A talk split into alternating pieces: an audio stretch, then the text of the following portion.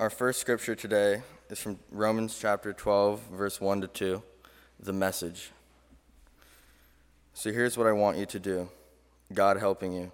Take your everyday, ordinary life, your sleeping, eating, going to work, and walking around life, and place it before God as an offering.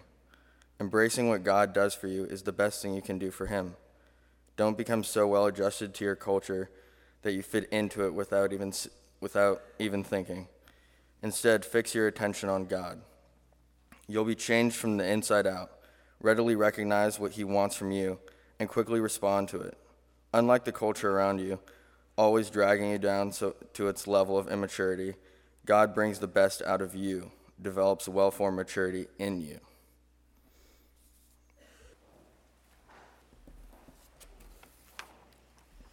Our second reading is from the Greek scriptures, Colossians chapter 3, verse 15 to 16.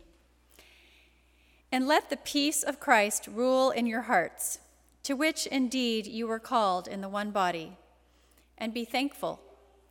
Let the word of Christ dwell in you richly. Teach and admonish one another in all wisdom, and with gratitude in your hearts, sing psalms, hymns, and spiritual songs to God. For the word of God in Scripture, for the word of God among us, for the word of God within us. Thanks be to God.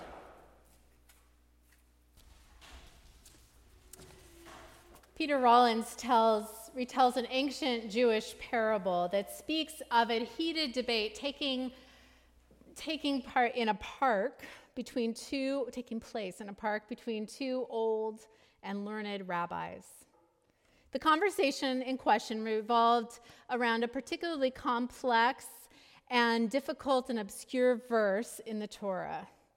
It's not the first time that these two intellectual giants had gone at it. They had been discussing this verse and discussing what it means for 20 years. Now, God is, of course, known for deep and profound patience, but even God got a little frustrated.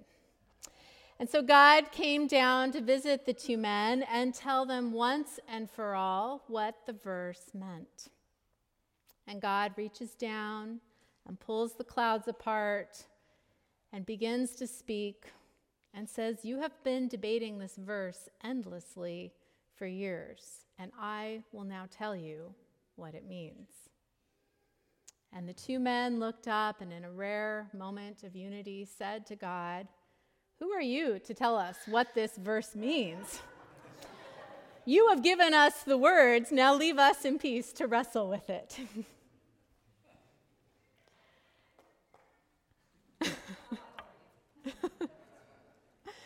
I remember the first time I was going to have communion. I was probably uh, seven years old or so. And I was run through a list of questions did I understand what Jesus did on the cross? Did I understand what salvation was? Did I have the right answers to justify my participation in this holy sacrament?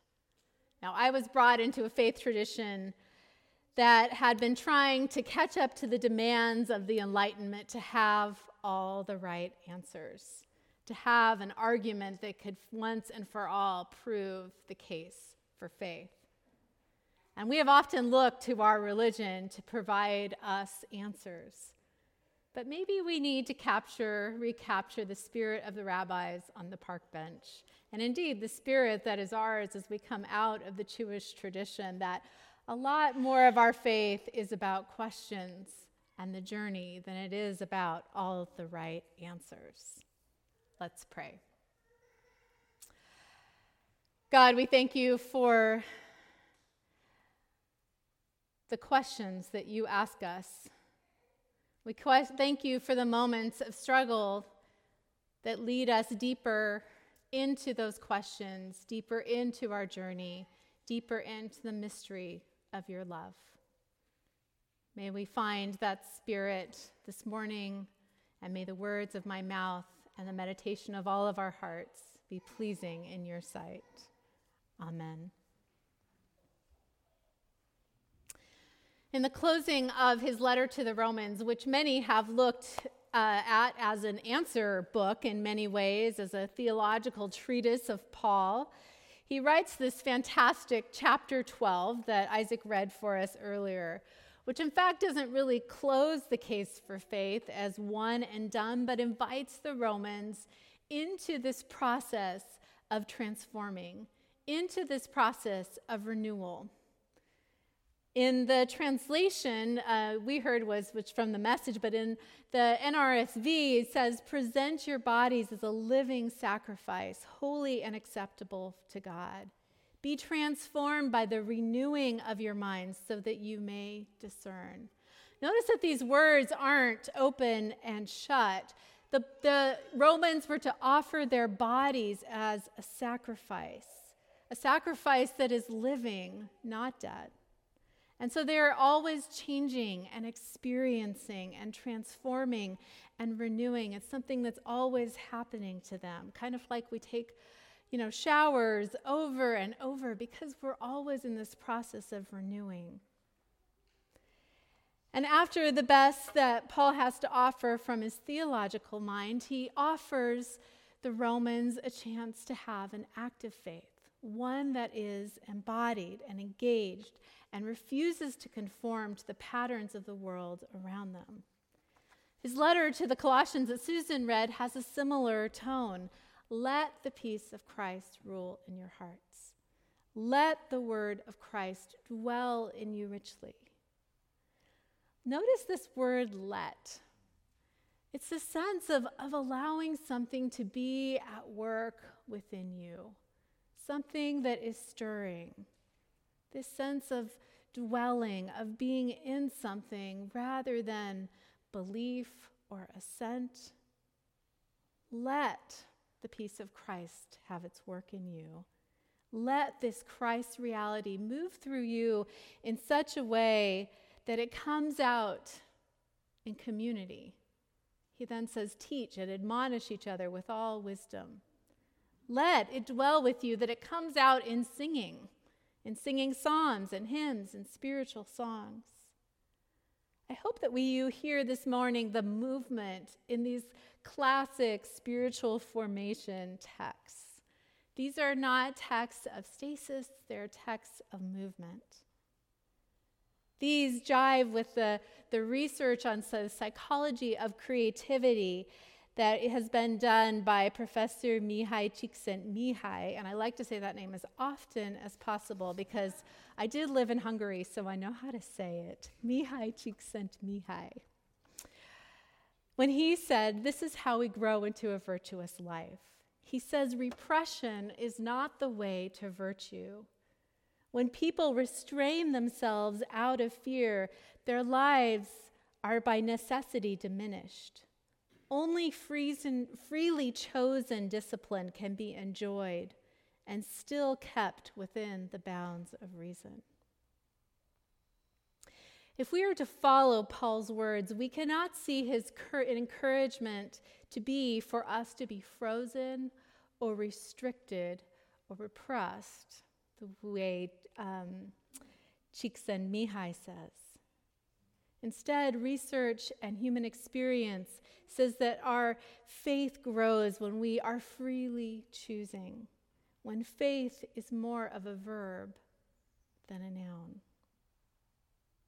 So, this brings us to the deep wisdom of another one of our core values that uh, we've been forming this year and are li- working on living into seeking the sacred through creativity, playfulness, and nurture, nature we nurture our faith.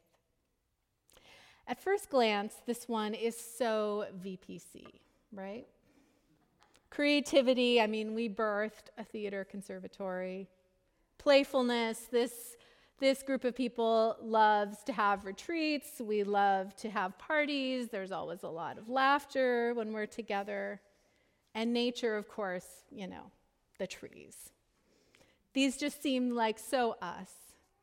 And although they, these words may seem light, creativity, playfulness, and nature may be a little bit, you know, hippie ish, maybe a little too fluffy, maybe a bit easy, maybe not rigorous enough for the life of faith. as I have spent time with these words this week, I've come to see that they're actually quite terrifying. terrifying for me, and may- maybe for you too. Because I think for all of us, there are stories and ways in our, which our lives in which we have shut down creativity, when we, where we have stopped playing, where maybe we don't take the time to be out in nature. I suspect this may be true for many of you, and I, I know it's certainly true for me. I remember as a child being a very engaged with creativity, loving to play, loving to be out in nature. But as I turned into my adolescence, I began to retreat from these things. I was quite overweight when I was a teenager, and I was very self conscious. And this perpetuated a cycle for me of trying to hide, of trying to hide my body and not risk being humiliated. So I stopped playing. I stopped being outdoors. I stopped doing games. I was nervous about physical activity, hiking or swimming. This took me largely out of nature as well. Much of my life became about trying to compensate and hide and control. And so, actually, my adult life has been about reclaiming this in many ways and starting to learn how to play again, in walking out in nature and being there. I ran a couple of half marathons and a marathon in search of this and, uh, and to recover this. And while some of you may have a different story, maybe it was a drive to perfection or success or proving yourself or having a certain level of wealth. I think each one of us, if we begin to trace, could, could maybe answer those questions from the Native American medicine man. When did we stop playing? When did we stop being creative? When did we stop taking time to be out in nature? These are the things we long for. They're what make us most beautifully and wonderfully human, but they can also be terrifying. So when we say that our faith is nurtured through creativity, playfulness, and nature, we are saying something very radical and again, countercultural. Creativity is, is risking doing something that has not yet been done it's risking creating something that, that someone may like or may not like, that may be received or may not be received. Playfulness is, is playing a game that has not yet been played without knowing the outcome. We don't know what's going to happen. Nature is a reality that we can't control. I remember backpacking after a, a snake warning right before we left. And with every step on the backpack trip, I was so afraid there was going to be a snake that would come out and, and bite me. There is that risk of being out in nature, something that's larger than us. Now, traditional faith formation, that's the word we use in church for talking about spiritual spirituality. Traditional faith formation would be talk about the need to conform to beliefs and behaviors that are deemed acceptable and orthodox by the church. The philosopher and theologian Peter Rollins says that actually maybe we have belief statements and sign ask people to sign on the dotted line because not because we think everyone should believe every one of these things but because it gives us an illusion of conformity that we all do believe these things.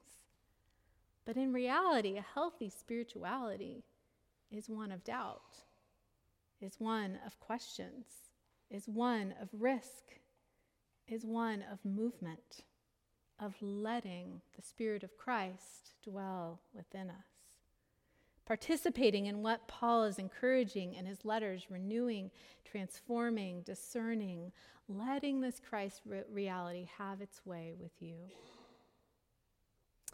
Creativity, playfulness, and nature as the way we nurture our faith are very different than saying we nurture it through conformity, seriousness, and orthodoxy. You're going for a very different result with these three things. And I think they uh, re- require us to risk in three different ways. First of all, creativity, play, and nature ask us to risk being fully present to this moment. Have you ever tried to, to play with a toddler while being on your cell phone? It doesn't work. Kids want your eyes, they want your full attention. And so, to be creative and to play and to be in nature requires us to be present to the moment. It requires us to attend to, to what is here now. The poet David Whyte once said, Say no to everything that isn't yes. Stop snacking on the periphery so that you are hungry for the center. In order to, to live in this way, we, we have to be present. The writer Cal Newport has been writing a lot about what he calls deep work and saying what a dearth of it there is in our culture because we're so on our devices and so distracted constantly. And he's challenging our culture to, to set down some of those distractions and to be present. And truly, you can only be creative, you can only be playing, and you really can only fully be in nature when you are present. Maybe that is a part of renewing our minds. A second thing we risk is we risk losing control of the outcome. The choreographer Agnes de Mille had choreographed several ballets before she was asked to choreograph the musical Oklahoma. For its opening on Broadway, she had no idea that the musical would be a success. She's, in fact, she spent $22.50 of the $50 a week she was making as a choreographer to buy front row balcony seats for 10 of her friends, and she couldn't fill those 10 seats with her friends, so she had to go out on the street and drag some of the dan- dancers walking around to fill that opening night of Oklahoma on Broadway. Later, she was surprised by its success and a little dismayed because it didn't seem like it was her best work. She felt some of her earlier pieces were better, but that they had been overlooked. After a conversation with the older choreographer and founder of modern dance, Martha Graham, Mar- Martha sent her this letter that I read a bit of to you earlier. She said, There is a vitality, a life force, a quickening that is translated through you into action. And because there is only one of you in all time, this expression is unique. And if you block it, it will never exist through any other medium and be lost. The world will not have it. It is not your business to determine how good it is, or how valuable it is, nor how it compares with other expressions. It is your business to keep it yours, clearly and directly, to keep the channel open. You do not even have to believe in yourself or your work. You have to keep open and aware directly to the urges that motivate you. Keep the channel open. No artist is pleased. There is no satisfaction whatever at any time. There is only a queer divine dissatisfaction, a blessed unrest that keeps us marching and makes us more alive than the others. We can't control the outcome when we are creative, when we are playing, when we are in nature. We don't know where, where our questions will take us. And yet, this is the invitation of the Spirit to stay open, to keep seeing where the next step it takes us, and then the next step after that. The third thing these invite us to do is to risk decentering. When we come into the sanctuary, I imagine you, like me, come to get centered.